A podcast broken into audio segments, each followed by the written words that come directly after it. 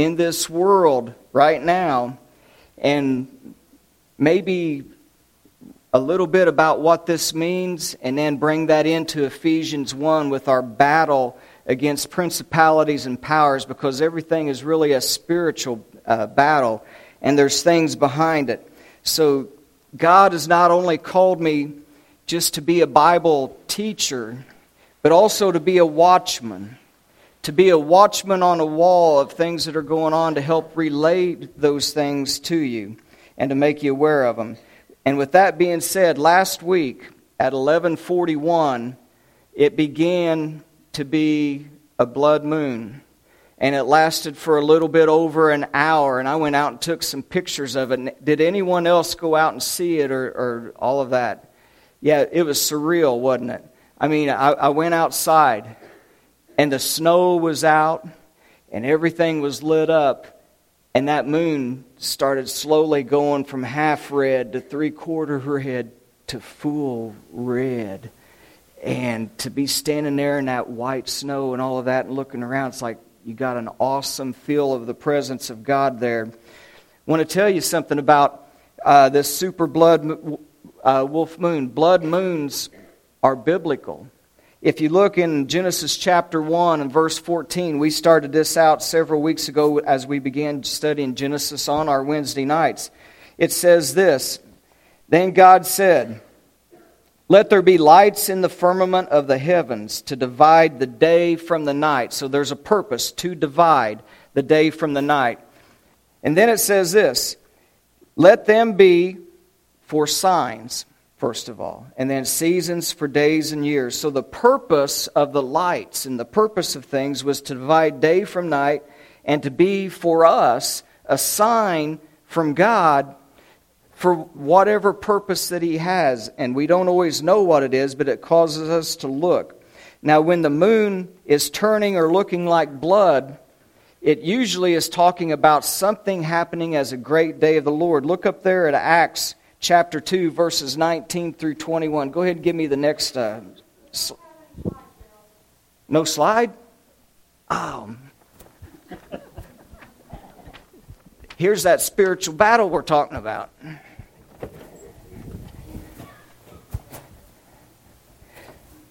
That was the only one we had on that, didn't it? Mm-hmm. Oh, my word. Okie doke. Well, turn to Acts chapter 2 then. That is my bad. Acts chapter 2. Right there is when the Holy Spirit has came on the day of Pentecost, and there's a great sound, and everybody came rushing out to see what was going on, and Peter's given the first gospel sermon there. And then it says that uh, he began preaching there about Jesus and what's happening. And then you get down to verse 19 of chapter 2, and it says this I will show wonders. This is the Lord speaking and God. I will show wonders in the heaven above and signs in the earth beneath blood and fire, vapor of smoke. Verse 20 The sun shall be turned to darkness, the moon into blood before the coming of the great and awesome day of the Lord. And it shall come to pass that whosoever calls on the name of the Lord shall be saved. So, when you have an eclipse of the sun and it turns dark in the middle of the day, when you have an eclipse of the moon and it turns to look red like blood, he says those things are going to take place before the great and awesome day of the Lord. One day that will take place. We have had lots of eclipses and lots of blood moons and lots of these things. They are signs, but there's going to be one day that's going to be the great and awesome day of the Lord. They point to that. But also, the awesome day of the Lord is also things that happen to nations whenever the Lord is trying to warn a nation that they are leaving Him. So whenever whenever this happened here, he's going to say, This is that which is from the prophet Joel. And he's going to go on to quote Joel 2 there, that the sun turned dark right here. Why? Because the awesome day of the Lord was getting ready to happen to Israel. Israel has left their God. They crucified the Lord Jesus. They failed to believe in the Word of God. So, in, in about 40 years, that awesome day is going to happen, and the temple is going to be destroyed, and not one stone left upon another, just as the Lord Jesus had said.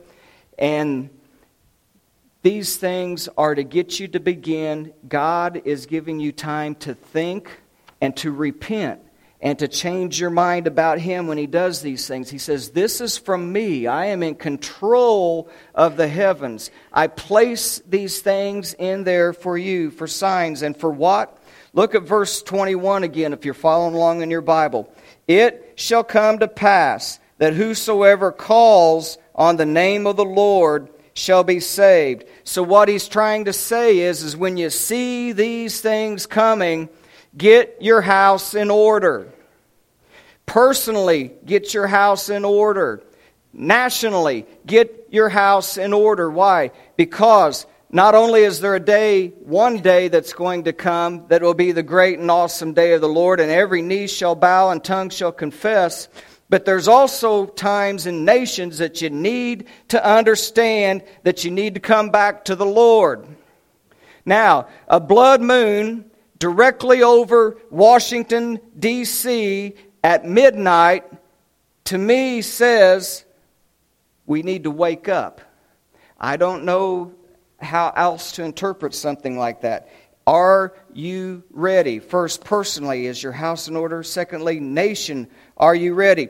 And there's a reason why. Verse 21 It shall come to pass that if you take stock in your life, you need to realize where you are, and whoever calls up upon the name of the Lord shall be saved. It was designed for this purpose to get us to examine. So if, if you are not a Christian, I beg of you, make it today. Don't wait for tomorrow. Don't wait for next week. Don't wait for a more convenient season. We're told of one man when Paul was talking to him, say, Almost thou hast persuaded me to be a Christian. And we never see that that man ever made a different choice the rest of his life. Today is the day of salvation.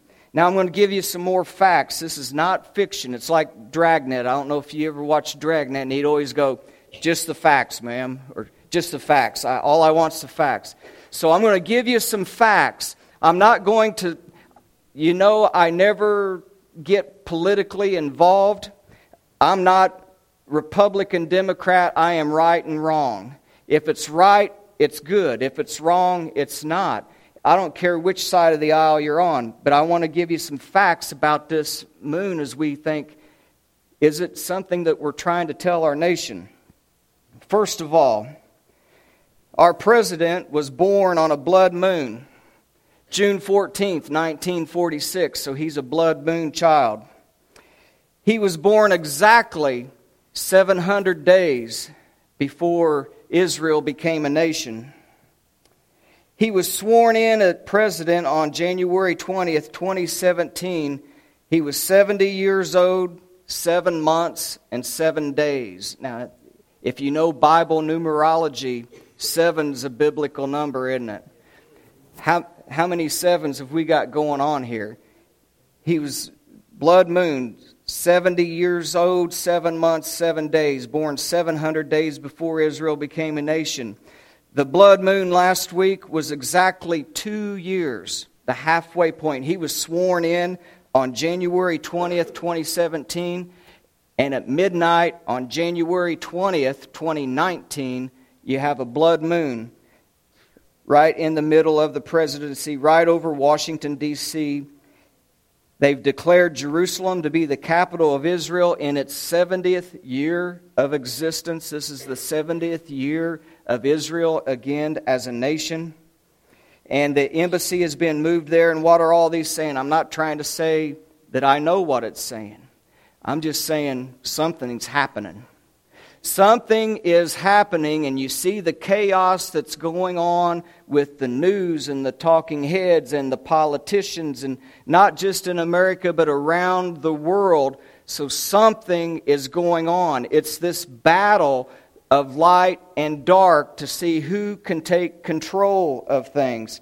Not only is that happening, let me tell you about some things that was happening in the last just 2 months leading up to this. All of these things have been happening. How many people remember the plagues of Egypt, the 10 plagues that came to Egypt in the days of Moses and Exodus? Okay? Did you know that the week prior to the blood moon, 2 weeks ago, locusts swarmed Mecca, the nation of Islam's capital and holy temple. How many people realized locusts swarmed Mecca two weeks ago? They did. Locusts were part of the plague, weren't they? You know what's really weird about the whole thing? Let me tell you what's really weird about these locusts coming into Mecca the Torah, the first five books of the law that Moses wrote Genesis, Exodus, Leviticus, Numbers, Deuteronomy is, is read every year by all of those of a Jewish faith in what they call Torah portions. Throughout the year, they go through all five of those books along with other things, but they read a section every week. The night that the locusts swarmed Mecca and their mosque, I had a picture of the mosque. I wish I had it up there. It, has got locusts all over the ground, all over their statues. But guess what the Torah portion was that night that they came that was read in every Jewish synagogue around the world? It was Exodus chapter 10 through Exodus chapter 13. Let me read you what Exodus chapter 10 starts out with. Now the Lord said to Moses, and if you want to go there, go ahead. Exodus chapter 10. The Lord said to Moses, Go in to Pharaoh. I have hardened his heart and the hearts of his servants, that I may show these signs and wonders of mine. I want you to put them in the hearing of him and his sons the mighty things that I have done in Egypt. My signs, whose signs are they? My signs. My signs which I have done among them, that you may know. Why does God do these things? That you may know that I am the Lord. So Moses and Aaron came into Pharaoh and said to him, Thus says the Lord, the God of the Hebrews. How long will you refuse to humble yourselves before me? Let my people go, that they may serve me. Or else, if you refuse to let my people go, behold, tomorrow I will bring locusts into your territory, that they shall cover the face of the earth, so that no one will be able to see the earth, and they shall eat the residue of what was left from the hail and they will eat every tree that grows out from the field. They will fill your houses, the houses of your servants, the houses of all of the Egyptians, which neither your fathers nor their fathers have seen since the day that they were on the earth to this day. And he turned and left and went from the presence of Pharaoh. Man, that's some mighty stuff, isn't it? He said, These are my signs how long is it going to take for you to humble your hearts? And I think that's what he's saying to America right now. How long? What have I got to do to get you to begin to humble your hearts and to let my people freely worship me? That was read the night around the world that locusts swarmed the mosque in Mecca, the capital of Islam. And you know what it said in the news about that? It said this This is the first time in history that Mecca has been under the siege of locust attack. First time in history. What did Moses say? Neither your fathers nor your fathers' fathers have seen this since the day that they were on earth. Folks, the Lord is speaking to people around the world. You know what else? Listen to Revelation 9 if you got your Bibles with you. Turn to Revelation 9. Here's another mention of the locust. Begins in verse 1. It says this Then the fifth angel sounded, and I saw a star fall from heaven to earth. To him was given the key to the bottomless pit, and he opened up the bottomless pit. Smoke arose from the pit like the smoke of a great furnace. The sun and the air were darkened because of the smoke of the pit. And out of the smoke came locusts upon the earth. To them was given power as scorpions of the earth have power. They were commanded. Now, here's the important part I want you to get. If you're there, I want you to look real close. They were commanded not to harm the grass of the earth or any green thing or any tree. Isn't that what they're supposed to eat? Okay, but now he's not saying that that's what I want you to eat. Somebody read that's got it. Read, read, tell me what it says.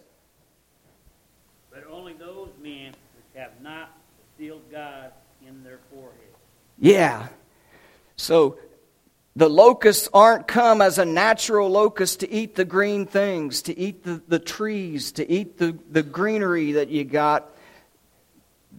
This time, they're coming out to take those who do not have what? The seal on their foreheads. What's that mean? What's that mean? If you're a Christian, I'm going to tell you what it means. If you're not, then you don't got this. Okay? Acts chapter 2 again. If you want to flip back. If not, just, just listen because I'm going to go through a couple verses here with you real quick. These are things that are trying to get men to realize the times that we live in and to get you to t- get your house in order, to get you to, to say, I need to be on the Lord's side. What a friend I have in Jesus. Peter, we already read right up there in. Uh, uh, it wasn't on there. I didn't have a slide. We already just read Acts chapter 2, verses 19 through 21, where he said, I'm going to turn the, the, the blood to the moon to blood in that great and coming day of the Lord, and whosoever calls upon the name of the Lord shall be saved, right? Now, he keeps going on in Acts chapter 2 from verse 21 down to verse 38. And listen to this, because when he preached that to them, they checked their house. They said they were pricked in their hearts, verses 36 and 37. Men and brethren, what shall we do? We've been pricked. We were wrong. We haven't been living right. What do we need to do? Peter said to them, verse 38, repent. Change your mind about the way you've been living, about the, what you think of Christ. Be baptized, every one of you, in the name of Jesus Christ for the remission of sins, and ye shall receive the gift of what? Yeah, Holy Ghost, the Holy Spirit. Who, who was it that is putting this seal of God on the forehead? Now listen, the Holy Spirit then is going to be the seal of those that believe. When you believe in God, you repent, you've been baptized. He said, You shall be given the gift of the Holy Spirit. What is that? That's that seal that's going to protect you in this time of trouble that we're living in. Listen to 2 Corinthians chapter 1 verse 22. He that has established us with you in Christ and has anointed us is God, who also has, verse 22, sealed us and given us the Spirit in our hearts as a guarantee. So that promise is the seal of God to protect us. He said, God established us with Him in Christ and sealed us with the Holy Spirit in our hearts as a guarantee that we are His and under His protection. Listen to Ephesians chapter 1. That's where we've been going for the last couple weeks. Verse 13, we studied it a few weeks ago. It says this In Him you also trusted after you heard the word of truth, the gospel of your salvation in whom also, after you believed, you were sealed with the Holy Spirit of promise. That ties both of those verses we had together. Verse 38 of Acts 2 said that this is a gift of the Holy Spirit that is a promise to you, to your sons, to your daughters, to all who are far off, even as many as the Lord our God shall call. So that is the promise. 2 Corinthians chapter 1 said he is our seal that guarantees us. Ephesians 1 says you were sealed with the Holy Spirit of promise when you believed the word of truth. Ephesians chapter 4 and verse 30 says it like this Do not grieve the Holy Spirit of God, by whom you are sealed unto the day of redemption. Folks, if you are in Christ, if you have been baptized into Christ, then you have the seal there of the Holy Spirit to protect you. Who was it that the locusts were coming after in Revelation 9? Those who do not have the seal of God upon their forehead. And you know why it's on the forehead? Because listen to 2 Timothy chapter 2, verse 19. This is cool. Nevertheless, the solid foundation of God stands sure, having this seal. This is 2 Timothy chapter 2, verse 19. It's the solid foundation stands firm, having this seal. The Lord knows those who are his. And let everyone who names the name of Christ depart from iniquity. Wow. Isn't that exciting? Isn't it comforting? Isn't it comforting to know that you've been sealed by the Holy Spirit of promise? That He has placed that seal upon you. The foundation of God stands firm upon this promise that the Lord knows those who are His. So then, let every one of you who names the name of the Lord depart from iniquity and walk like you're a child of God and take notice of your house. Put it in order, get it ready because things are coming. You're going to be You've got a future. You've got an inheritance no matter what happens. But the Lord knows those that are His, but those that aren't, the locust is going to come and devour those that do not have the seal of God. Now, let me tell you something else that's been happening recently. Not only the blood moon, not only the locust coming to Mecca, but another thing, we've had red tide all around Florida for almost a year. But here recently, in the last month or two, all the rivers in like Africa and Indonesia are running blood red. I've seen the videos of the people standing there, and the river, as wide as this auditorium, is like White River rolling across the rocks, and it is blood red. I kid you not. Blood red. Another one of the plagues that came to Egypt when the waters turned to blood. What are they? God said there in Exodus 10, These are my signs, so that you humble yourself to know that I am God, and that you begin to live like I am God and live for me. So that, well, I had a cool picture of that. Not only that, kind of this gross one of what was next in Swaziland in Africa. A herd of cattle are just laying there on the hillside because they were killed by hail. Hail came size of softballs and killed the herds that was out there and they're just all the all the natives is looking all across them. That was another one of the plagues that came and pounded the animals and the fields. Folks as a watchman i just got to tell you these things are going on and in the news if you look for them all around the world and they're signs to say god is alive he is in power, and he's trying to get a message across to his people to follow me. To humble your hearts, quit playing politics, quit playing all of these games, quit being proud and, and doing wicked things. World, you need to realize that I am God, and I'm in charge, and that you need to be in Christ and be sealed with that Holy Spirit of promise. And so, with that, that's the prelude to the, where I wanted to go today in Ephesians chapter 1. So, if you, if you want to turn there, Ephesians chapter 1. We're going to finish that chapter and go into chapter 2 right now. And then next week, here, here's a little plug while you're turning there. I'm going to give you a commercial break.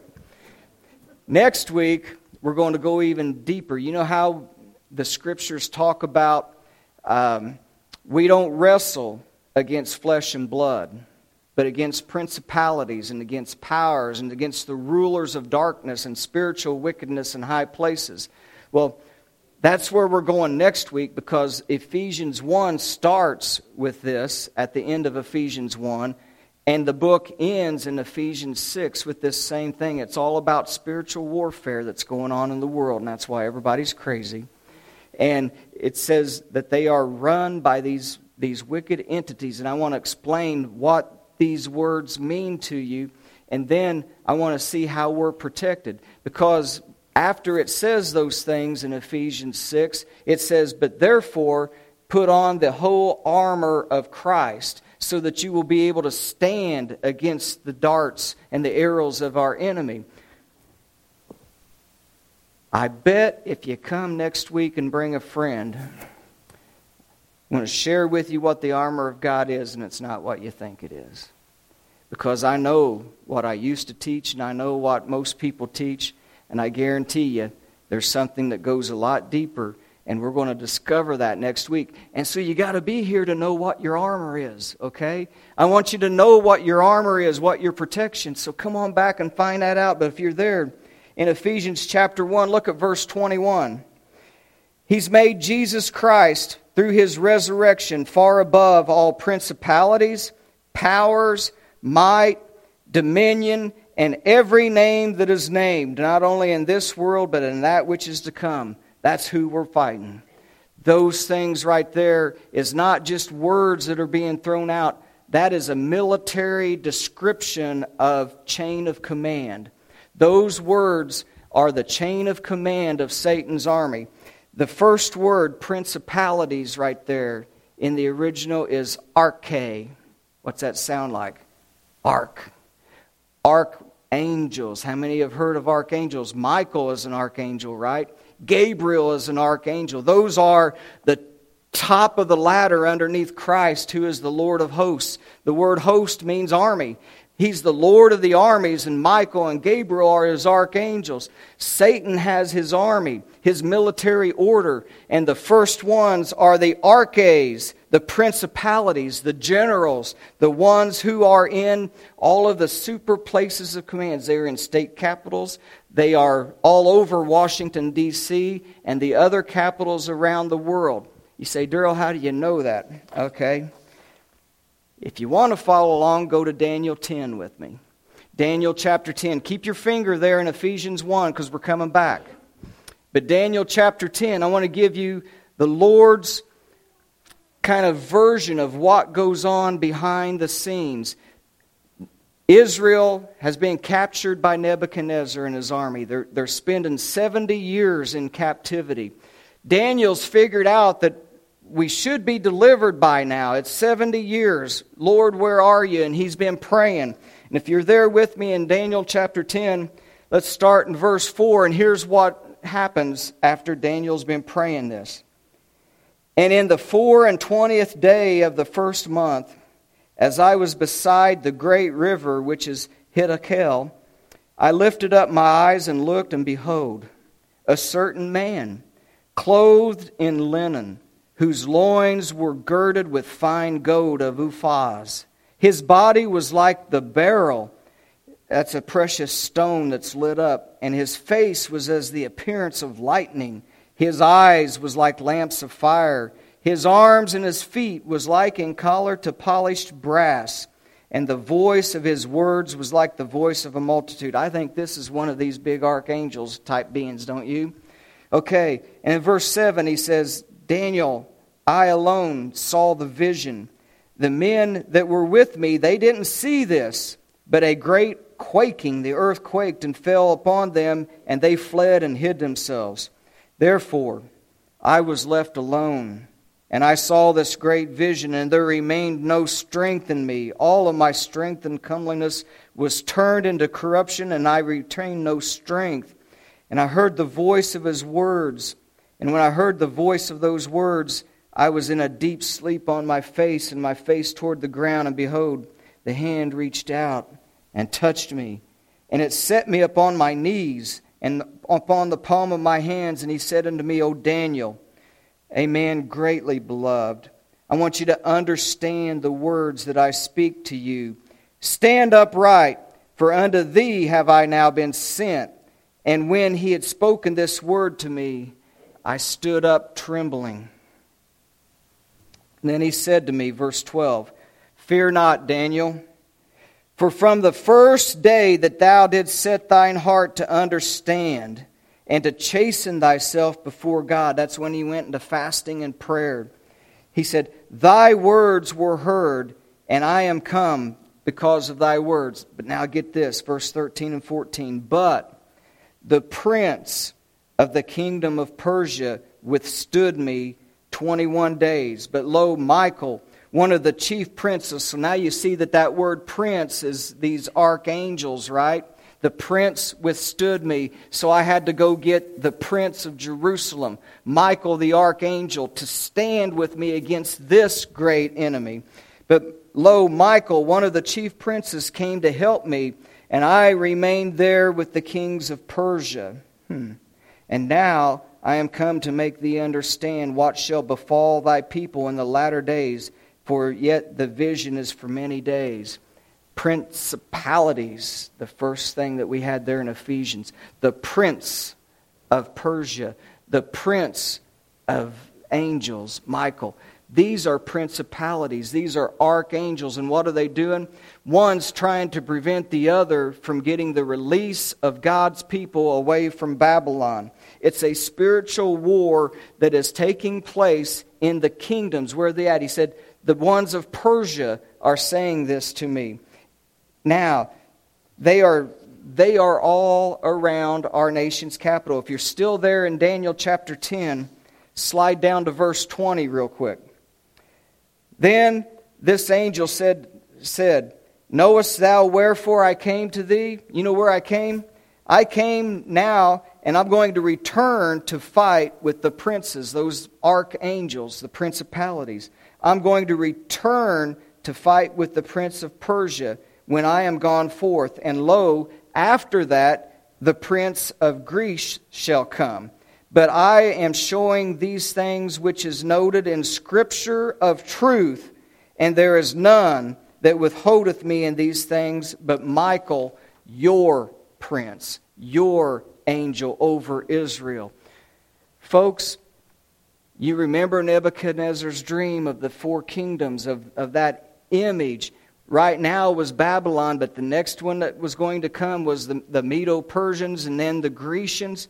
And that's what he said. I, I'm battling with Persia, and then I'm going with Grecia. So the principalities, these demonic archangels versus God's angels, are in the capitals of the world trying to manipulate the thinking and the policies of countries to go away from God, and God's people and prayers are for His angels to keep those things from happening. And that's why the church needs to become in prayer for our country. It says in Romans, pray for your leadership, pray for your country. Why? There is a battle for your souls and the souls of your children and your grandchildren and everyone that's coming. There is a battle, and you need to be in prayer for it because it's real. It's not something that's made up. So now we go back to Ephesians chapter 1. There's a, there's a clear picture from Scripture written, it says, to show you the truth of Scripture in Daniel chapter 10, there in verse 20 and 21. This is the truth of Scripture that you may know what's going on. So now we come back to what's happening in, in the, the capitals around the world. We have principalities. You've got the archetype angels. Then the next word that's used in Ephesians chapter 1, verse 20 and 21 says, powers, exousia. That's delegated authority. The word means the delegated authority. So you have Satan who's in control. We're going to see him in chapter 2 in just a second. But he's got the principalities, he's got the generals. Underneath the generals are your majors, your colonels, your lieutenants, the other officers. That's this word here, powers. They're the ones with the delegated authorities over the battalions that are there. Then it says the might, the dynamos. That's your special forces. This is like the Navy SEAL teams. This is like your Rangers. This is powers. These are ones that have special powers that are able to do stuff. In Job, he gave special powers to bring tornadoes and take buildings down. These are the ones who have dynamos, our word for dynamite. These are powers. Next, it says you have dominion. That's your enlisted officers, it says. As you look at the original language and what these words mean, that's what it says. These are like your sergeants, your sergeant majors, your master sergeants, down through your corporals and then your privates. This is your minions, the dominion. You have the authority over the minions. And then it says, every name that is named, not only in this world, but in the world to come. Name that is named means a reputation. That means the people who have gained a reputation because of their greatness in these battles. And all of the spiritual forces knows the names of these names. Some of them's going to appear in Revelation like Abaddon or Apollyon. You've, you've, got, you've got great names. It's, it's kind of like they made a movie a few years ago about the American sniper. You remember that? Because he gained such a great name in the warfare. That's what this one is. It's talking about those who have a reputation, noble men of valor who win purple hearts and gold stars and, and these type of things. And then we've got us. Chapter 2, if you're in Ephesians now, go twist over to chapter 2 because now he's going to bring it down to us. We've in chapter 1 he says you've got an inheritance I love you. Jesus died for you, and through that, He's given you all of these wonderful things and sealed us with that Holy Spirit of God. And I want you to know that the same power that raised Jesus up is at work in you now. Why? Because you're facing principalities, you are facing powers, you're facing dominions and names that are above names. Now, look at what He says down in chapter 2, verse 1. You need to know this because you, yeah, me, God has made alive because you were dead in trespasses and sins in time past, but now you have changed. You used to walk according to the course of this world, according to who? The prince. That's what we've been talking about. You used to walk according to the course of this world, who is the prince of the powers of the air, and he's the commander in chief. You used to be controlled by Him. We used to walk in the world. We had our conversation, our life, but we tried to satisfy, it says there, the lusts of our flesh, the desires of our mind and flesh. We were by nature children of wrath, even as others who are still out there and not in Christ. But as our worship team comes on back and we get ready to close out, the good news is it says there that you used to be lost you used to walk in his kingdom, but God, thank you, Lord, is rich in mercy and his great love wherewith he has loved us. Even when we were dead in sins and trespasses, now he's made us alive together in Christ. And then he says, Because you are saved by grace. You are saved by grace through faith and not of yourselves. It is what? The gift of God. And you've been sealed with that gift of the Holy Spirit whenever you became His. And He's trying to tell you the battle is fierce. And if you're not in Him, and if you're not walking in Him and your house isn't in order, then you're facing these guys on your own battlefield. You can't make it. You used to walk in that. Don't let it happen again.